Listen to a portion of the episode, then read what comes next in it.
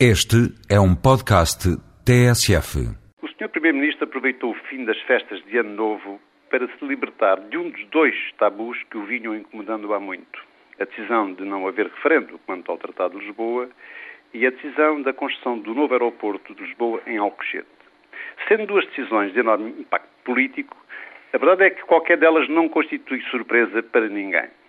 No que se refere ao Tratado de Lisboa, a decisão tornou-se evidente depois de se conhecer o texto final do tratado, assinado em dezembro passado, e se ter percebido que ele não tem nada a ver com o projeto constitucional europeu liderado pelo antigo presidente francês Giscard d'Estaing.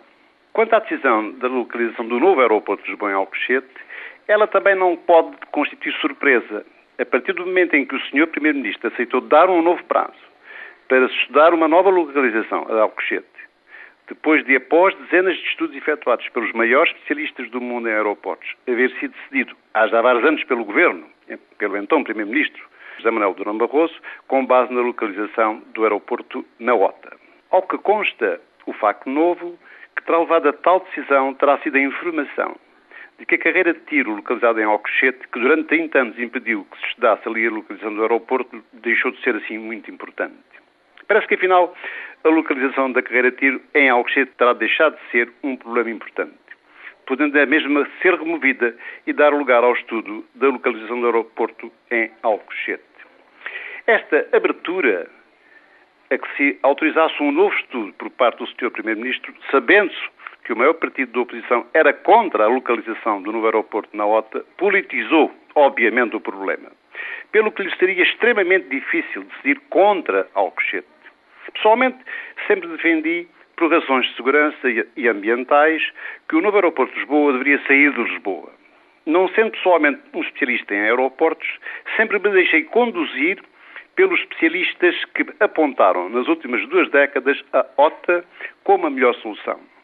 Não conheço os estudos conduzidos pela CIP, que promoveram Alcochete, nem os estudos do LNET, que suportaram a decisão do Sr. Primeiro-Ministro quanto à localização em Alcochete.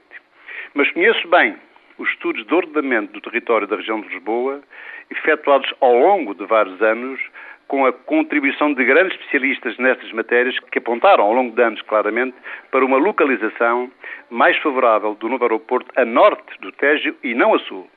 Por isso continuo a manter as maiores dúvidas quanto à bondade da decisão em termos ambientais e de ordenamento do território no quadro do Plano de Desenvolvimento da região de Lisboa e Val do Tejo. Tendo em conta esta recente experiência vivida com a localização do novo aeroporto de Lisboa, não sei se o Sr. Primeiro-Ministro não se terá arriscado muito ao afirmar que a nova travessia do Tejo será feita entre Chelas e o Barreiro, porque no mesmo dia em que tal foi afirmado, representantes do grupo que está por detrás desta nova solução em Alcochete já afirmou que a solução melhor era Beato Montijo, que ela, ela tinha mais sentido. Provavelmente, eu próprio também arrisco bastante ao afirmar que, felizmente, o novo aeroporto finalmente vai sair de Lisboa, vai encerrar o aeroporto da Portela. Será que vai mesmo?